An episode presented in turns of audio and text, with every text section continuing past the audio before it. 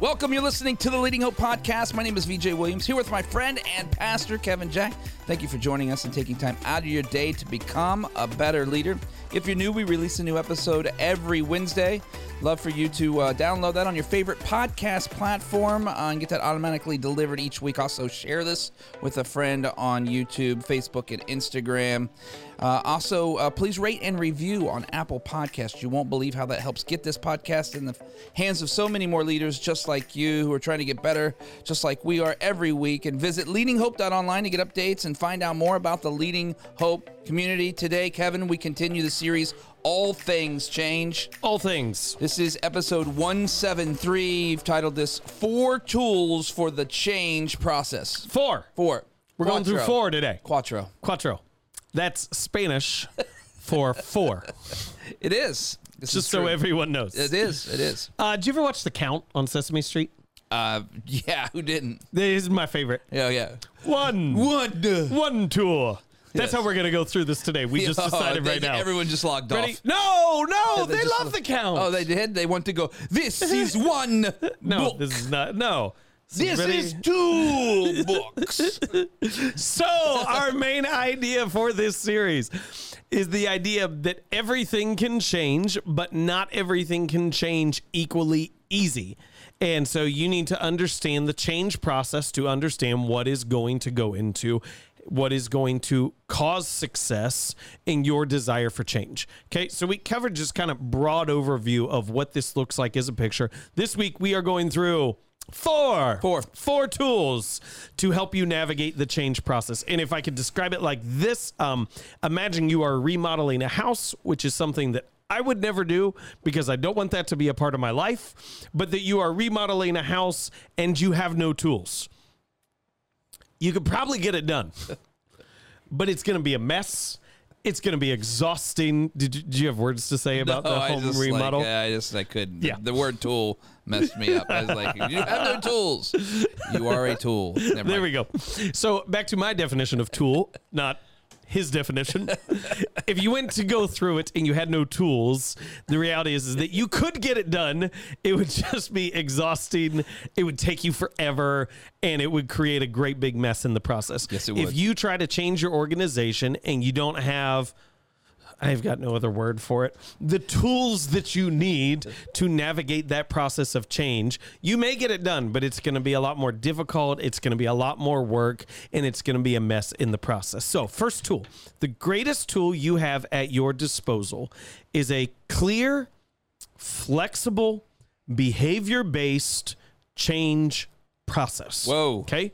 To have a plan that is clear.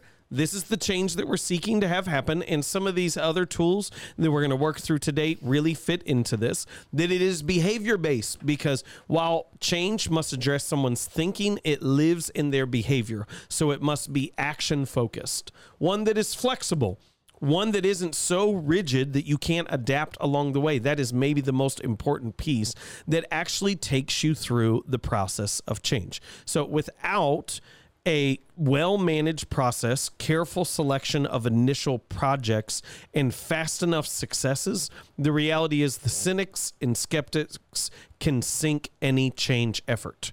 If you're not aware of what you need to have happen and get early wins along the way, it will it won't work. There will always be people in your organization, no matter how innovative the culture is, who are against the change. And they will be able to sink any effort if you do not have a well laid out process in it. Um, if I give you, uh, we're going to put this in the show notes. I'm not going to walk through all this now. Uh, the author John Kotter is considered one of the world's leading experts on navigating a change process, and he gives just kind of an eight step change process, which, if you want to access in your show notes, is really important. But one of the key factors is something we talked about in the last episode that it is not data, think different, change. It is see, feel, change. That if it neglects emotions, it's really not going to work. And so, if you are looking for a helpful, hey, how do I put this into proud into practice? An assignment for this is to build a pathway to the future you desire, focused on behavior that is different and be willing to abandon it. if it is not working and going the way you want it to go, be willing to just take what you've learned and to completely rework it in something that's actually working. I love the quote by Dwight D. Eisenhower. He says, "Planning plans are useless, but planning is essential." And I think that is absolutely fantastic. That the process of planning is absolutely essential, but when we get into reality, we have to be quick to abandon our plans. VJ, anything on tool number one? I think the uh, I think the interesting thing there you said that cynics and skeptics can sink any effort, um, and you said that's why a well managed process. We know that people generally right out of the gate will claim confusion yep.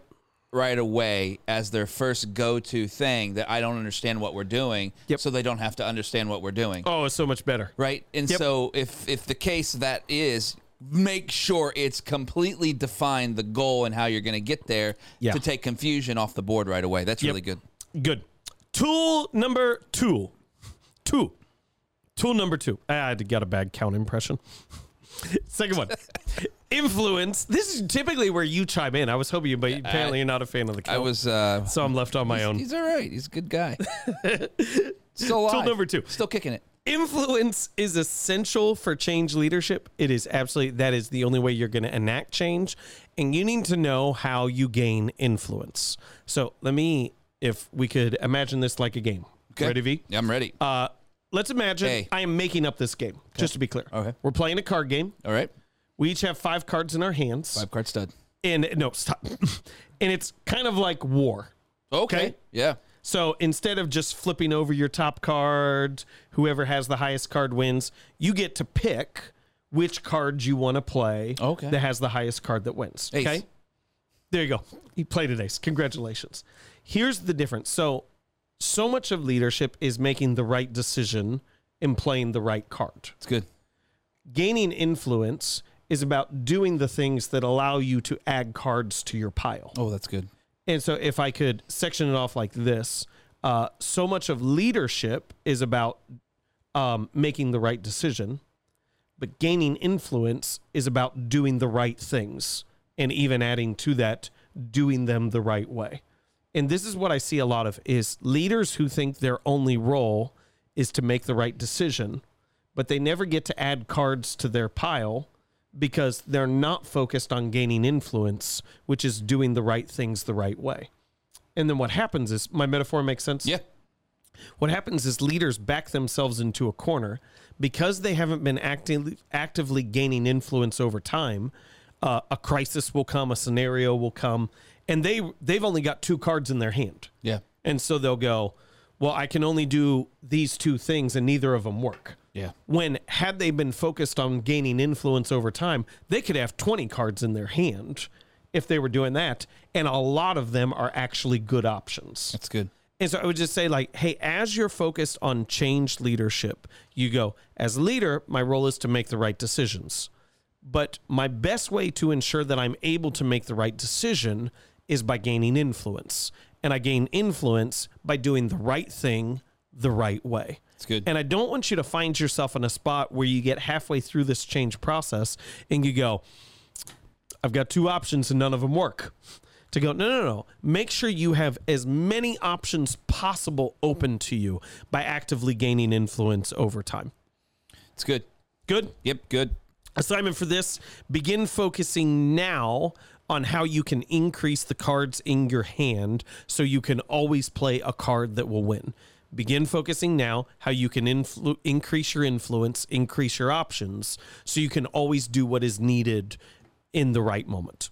Cool.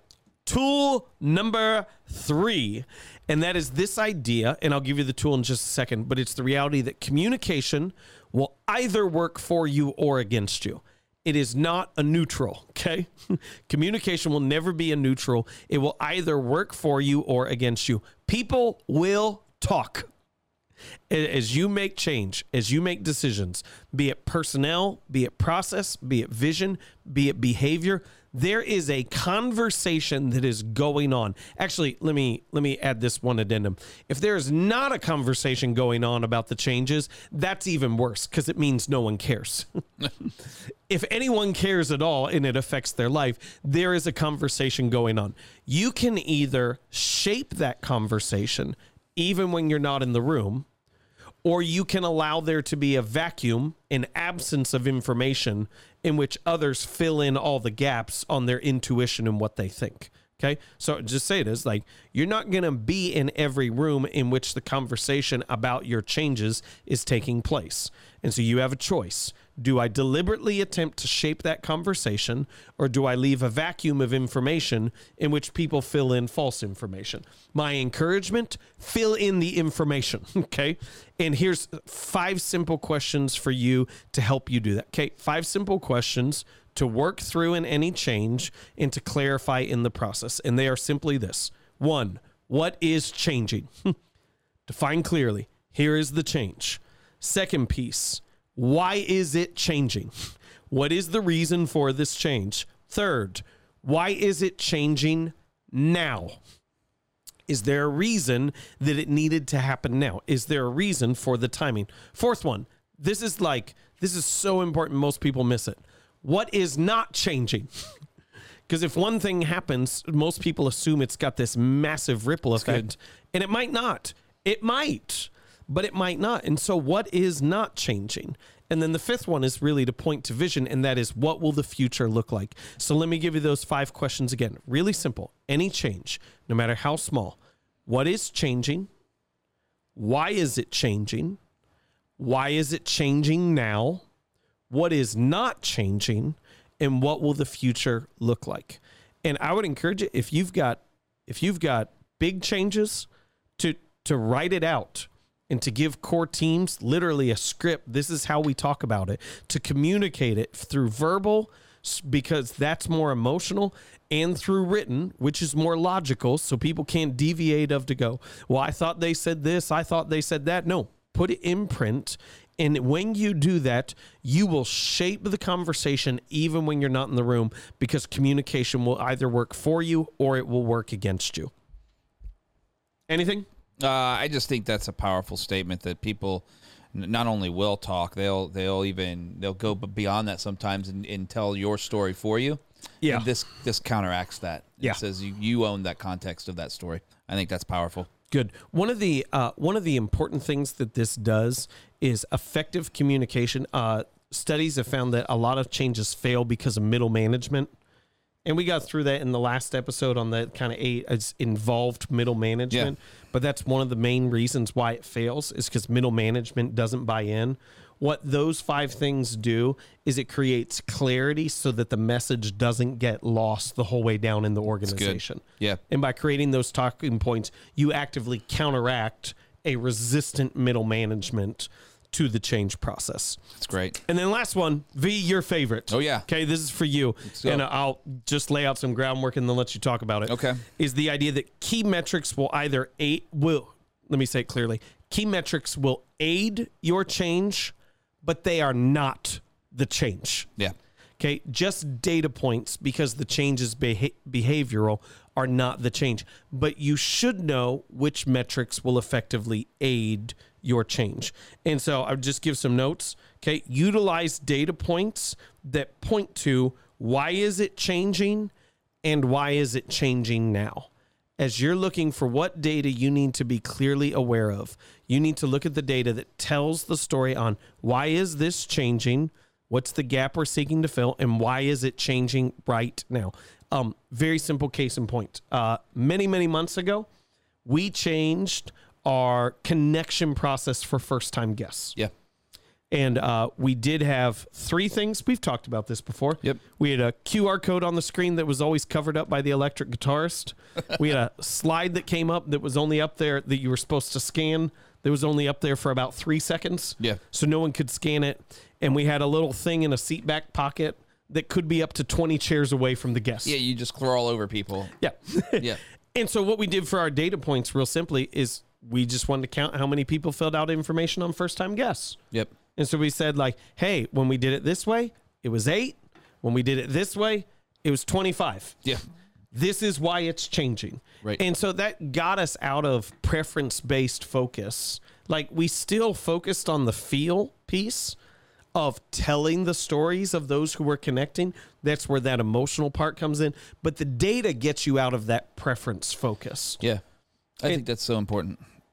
which really aids the change. Yeah, I couldn't agree more. I think the the uh, thing that we always forget, at least with data, is and what you said it here is it's not the change, but uh, you can you can have change in your organizations or your teams without data, Yes. But it won't be the right change because it won't get you closer to what you're actually trying to do. That's good. That's the thing for me is like, well, why why does this matter? Because not every metric is measured equally, right? Uh, and I, we could go into more of that kind Well, of. it- Can I share the one Yeah. that we're about to change? yeah, absolutely. Uh, so our team has been uh, running off a dashboard uh, for five, six, seven months now. Yeah. That what it really does is it tracks total people involvement in all of these different ministries. And so we have a large sports ministry, we have a large daycare. And so it just tracks these are how many people are involved in this. Yep. And we had the realization that our goal is not to amass large crowd. I, we already knew this Right. but like we knew our goal is not to amass large crowds it's to lead people into faith Right. but we realized we weren't counting that Right. And so we're in the near future going to switch to approach that really counts how many people are led into faith from these ministries and led into the community from these ministries instead of how many people are they just like getting out on a field And the importance, I just want to say this the importance of what you just said is cyclical, meaning once you find out how they're getting there, when your budget comes around to actually write a budget, Mm-hmm. Yeah. you know what to spend on. Yes. To fuel where that's coming from. Yep. Without it, you have no. You're throwing something to one. You go. I think this might work. But that data actually provides the points that you need to fund it here, and not so much over there. And I just think that's something that a lot of organizations miss yes um, right out of the gate. And the more data points you can have, you can decide whether they're good or not. Just have them. Yeah. And so I was at like, there's this continuous process that goes through, especially around data, of to say, at, first you just you just kind of have to count stuff, Yeah, that's and, it. And then over time you begin to learn these are the key performance indicators. That's right. These are the ones, and so we're about to reduce a lot of the stuff that we count. Right. And so, a- assignment on this really simple is determine the data points that could be useful in clarifying change and begin researching It's those. so good. It's so good. And it, at first, it's it feels um, tedious because it can't be dropped. It's not a thing that you can drop right out of the Yeah. gate. It's not like you're Yeah. going to wake up one day and go, "Ah, "I just know I'm not going to do that this week." Well, then Exactly. you've lost a whole week's worth of data that could be important. Yep. So it's tedious. You got to stay consistent, but the impact is massive. Yep, absolutely. It's good. And that's my hope, just kind of throughout all this, is that as people look at change, is just to be able to go. Typically, typically people do one of two things. They either go, "We need to change this." Okay, do it. Yeah. go, Oh, it's not like, is it ready for change? What's working against you? How are you going about it? How are you making it easier for people to follow? So they either just go, let's do it. Yeah. Or it's like, oh, we can't do that. Right. We can't touch that. And and both of them are horrible options. Yeah. Like option one, you're going to create, you're going to start fires that didn't need to be there. And you're going to fight battles that you never needed to fight to begin with if you just change it. But option number two is to operate in a reality that is not optimal, just sucks Yeah. like to just accept like well these are all our problems and they were our problems when we got there and then we'll pass it off to the next person that's that's not fun at all that's No. not leading at all No. and so to say i want you to be able to see this is what it takes and these are th- some things that you can use to help you get there You did a podcast on that. Don't get bloody for no reason. yeah That was a good one. hey, listen, uh, wrap this up for us. One seven three, uh, four tools, four tools ah thank for you change you the came process. through at I the did. end That's it. The end matters. Yeah, if I could just kind of revisit the four tools. Tool number one have a well defined, clear, flexible, behavior based change process. Tool number two know how to gain influence and actively begin gaining it now before you need all those options. Tool number three make communication work for you, not against you, by being clear on the five questions. And tool number four know which metrics will aid your change, even though they're not the change. That's all we got time for today. Thank you so much for joining us. Keep coming back next week for all things change, the series that we're in. If you're new to the podcast, haven't yet subscribed, it mean the world to us if you did that now. So post about it, rate and review, or both. You won't believe how that helps uh, get this uh, podcast in the hands of so many more leaders like you. We love hearing your stories of how the podcast is working in your life. I know a few of you have said uh, that you would love some questions answered. We would love to field those, so send them in. Um, you can do that on any of the social media platforms or leadinghope.online. Uh, send it to us. We'd love to hear from you. Remember, everyone has 20 minutes to learn to become a better leader. Make it count.